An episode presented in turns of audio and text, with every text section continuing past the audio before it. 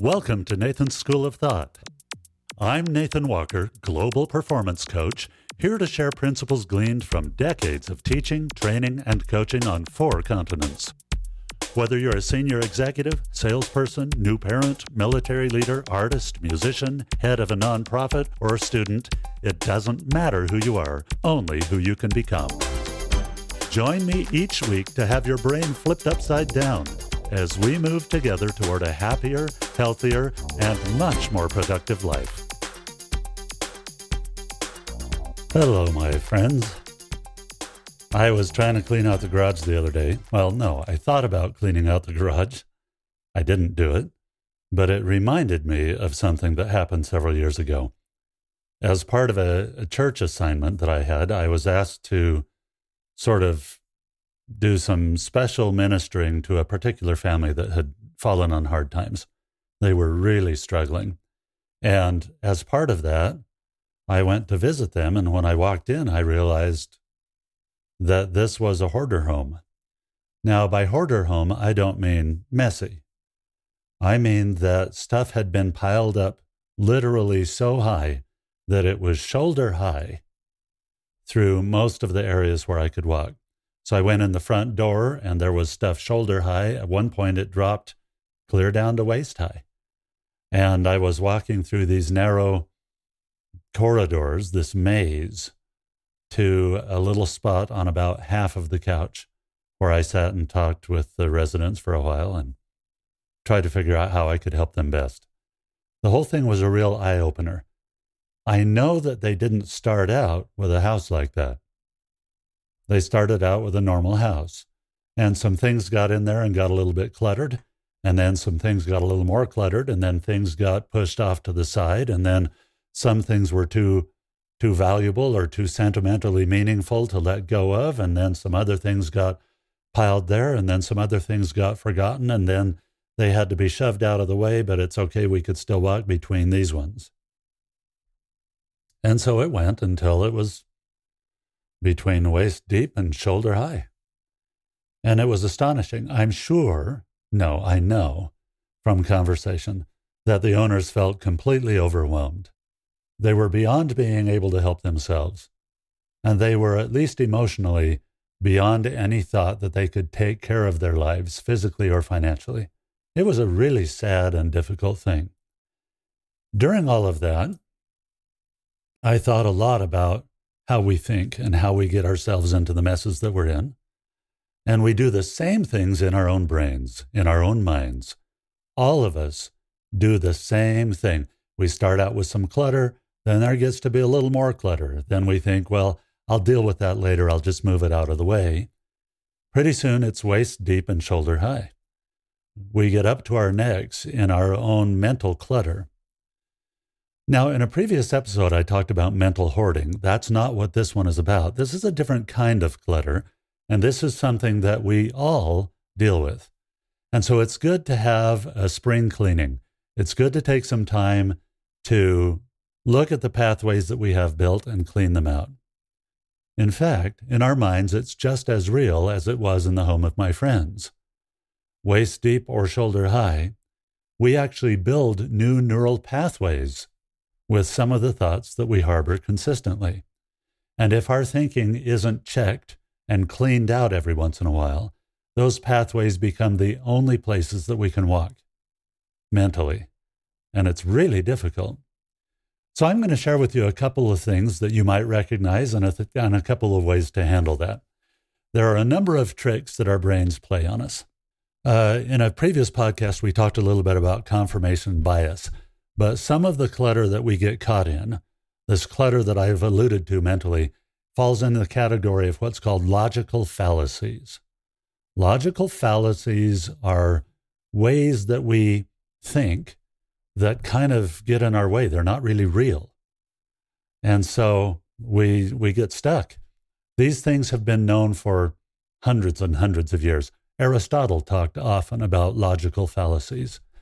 Uh, and they fall into about, broadly speaking, about 15 different fallacies. We're going to talk about just a couple of those today. But the important thing to know is that all of us encounter them, most of us perpetuate them, and all of us are sometimes deceived by them. Now, in school, we aren't required to study logic anymore. That used to be a requirement way, way back. It was required that a person study logic so that they could examine their own thinking and the thinking and claims of others. And I mentioned that Aristotle even talked about this and talked with his pupils about logical fallacies. So we individually and as a society fall victim to logical fallacies, and cleaning these out gives us some space to breathe. We get space to live. We get space to think, to create, to let go of fear, to let go of stress. So I highly, highly recommend some occasional mental spring cleaning, regardless of the time of year that it is. So here are a couple of logical fallacies that have undoubtedly shown up in your life and will undoubtedly show up again and we'll talk about some ways to clean these out so you have room to move and room to breathe and have some space to think. The first logical fallacy is called a false dichotomy. Now, a false dichotomy, sometimes called a false dilemma, believes that there are only two options in a given situation. So these are usually seen as black and white. And, and there are people who, who, for most of their lives, think this way in black and white. We can have this or this, completely opposing ideas. In a false dichotomy, only two options are presented. And in the mind of the presenter, and I'll give you an example in just a second, but in the mind of the presenter, only those two options exist and they are mutually exclusive. They can't exist at the same time, and there are only two. There's nothing in between black or white, on or off, true or false. False dichotomies are usually full of emotion. They're reactionary, they're distressing, they're often fearful or controlling arguments. And of course, I have to air quote the word arguments. Here's an example. If you don't support what I'm saying, if you don't support my thinking, then you'll never let me have a voice. You'll just go on not caring about what's important to me. False. That's why we call it a false dichotomy. So, did you catch in there that there are only two options support what I'm thinking or go on not caring about what's important to me? Well, those aren't the two options that exist. Those aren't the only two, at least. There are a whole lot of options. I can care about what you're thinking, but see another way of thinking about it. I can care about what you're thinking, but want to caution you about going down a certain path for all of the right reasons. If I didn't care about what you were thinking at that particular moment, that would be a character flaw on my part, but it doesn't necessarily mean that the only possible outcome is that I'll never support what's important to you. False dichotomies are black and white, on and off, and they're a problem. Here's another example. You've all heard this one. If you're not with me, you're against me. False. That's not true at all. I may not be with you in the way this is handled, but it doesn't mean I'm against you. I may be pulling for you, but I don't think about it the same way. All of us are different people. No two individuals think the same way, period. No matter how much you wish that they could, no, no matter how much those of you who are married wish that your spouse would just get on the same train, it's never going to happen. And that's totally okay. We don't mind. Um, here's another one. All of you who are parents have heard this one. If you don't let me go to the dance, then you don't love me. False. I probably won't let you go to the dance because I love you. There may be a number of factors underneath that. It may be that you didn't do the chores you promised to do as a way of earning the privilege of going to the dance. It could be the person you're going with is driving uh, illegally and is an idiot. It could be any number of things. It's not a sign that there's a lack of love. But when it's given in an emotional way, when that dichotomy is presented, the person is feeling that there are only two possibilities. You let me go to the dance or you don't love me. Obviously, there are more possibilities than that. It could be that if you keep acting like this, I won't love you. But no, I'm kidding. But there are lots of possibilities. So false dichotomies are when we see black and white And we usually emotionally present that as the only way that it can be approached. These are the only two options. You care about me or you don't. You love me or you don't. You let me go to the dance or you hate me. You believe, you agree with what I'm saying right now, or you'll never let me have a voice. All of those are harmful. They're harmful to relationships, they're harmful to the giver and to the receiver. The person who is saying this false thing is almost always in an emotional place, incapable of thinking as clearly as they otherwise could, and often limiting their own availability of choices. We don't want that. So that's false dichotomy. If you make black, black or white the only options in your communication, it doesn't simplify the communication and it doesn't simplify the relationship. So, what do you do? Question the times you might present a false dichotomy. Ask yourself Is this something that I do? Will I recognize it when I do? And what can I do to open myself to the idea that there may be other options? If you are on the receiving end of statements like this, respond with reassurance first. Reassurance addresses the first thing. If you don't think the way I do, I can reassure whomever is saying that by saying something like, Oh, I do respect your thinking, and I want to understand why it is that you feel this way. I pictured it in a different way, and I can explain that to you, but help me understand a little bit more why you feel so strongly about this. What you say doesn't matter nearly as much as the fact that you said something and it was reassuring, sympathetic, loving. Let's talk about another another little uh, logical fallacy that we'll run into all the time. This is called the slippery slope fallacy. And again, any one of, any one of you who has children or a spouse or is a human or has ever talked to another human has run into this one. The slippery, the slippery slope fallacy is when we, we mentally construct a series of events that lead to disaster. And along the way, each step is a little more implausible than the one that came before it. So I, with permission from my wife, I did actually call her today and say, "Can I tell this story without making you feel bad?" I'm going to tell you about the red spatula. Years ago, and I don't mean months, I mean probably 20 years or more. Years ago, I was in the kitchen.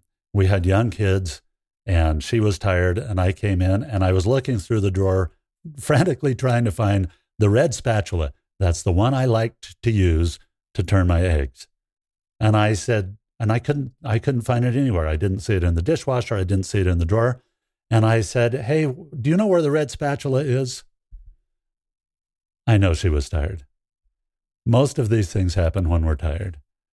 But the conversation very quickly went from, I don't know where it is, to, why are you asking me that? And I said, of course, because I just I'm just looking for the red spatula. Why? Is it because the dishes aren't done? Then it was I'm super tired. If I take the time to do these dishes, I can't take care of the kids.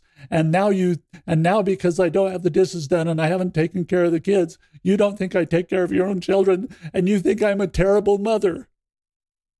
I'm smiling now. But it wasn't funny then. It was really hard. So she went, her slippery slope was my husband can't find the red spatula he believes I'm a terrible mother. Well, obviously that wasn't true. But she constructed a series of things. That's why it's called a slippery slope. You start to slide and you just pick up speed till you hit the bottom. She constructed a series of things that end, ended only in disaster, and the disaster was she's a terrible mother. Um, in that case, by the way, I did try to reassure her, but in the in the trying, the conversation got to then why was it? You know, the time when people get, they're so tired that they're crying and yelling at the same time. Then what was it you were saying? What did you really want to know? I really wanted to know where the red spatula was. That was, that was as devious as my motives got. She finally was convinced, and we've laughed about it since. That's the slippery slope. Where's the red spatula? If you don't if you don't get to bed, you're not going to pass your math test tomorrow, and your grades are going to suffer, and you're probably not going to graduate, and then you're not going to get into law school. And if you don't get into law school, then your whole career path is ruined. So go to bed. Probably not. I would imagine that if your son or daughter or friend didn't get enough sleep, it may or may not completely derail their career plans. Now, is it likely that it could affect their performance the next day and they could be less mentally alert than before? Yeah, that's possible. But the slippery slope argument takes it into disaster way, way too fast. Here's another one. Put your stocking cap on. Mom, it's I'm warm enough. Put your hat on. If you don't put your stocking cap on, we're going to go out there and you're going to catch cold and then you're going to get all of us sick and then we won't be able to go to grandma's for Christmas and our entire Christmas will be ruined. So get your hat on. Now, I'm not saying any of this because we've experienced any of this, nor that I have been so silly as a parent as to say something that is, in fact, a slippery slope fallacy. But if I had, it might have been something like that. Saying, if you don't put your hat on, our entire Christmas is ruined, that's a slippery slope fallacy. That's not true at all.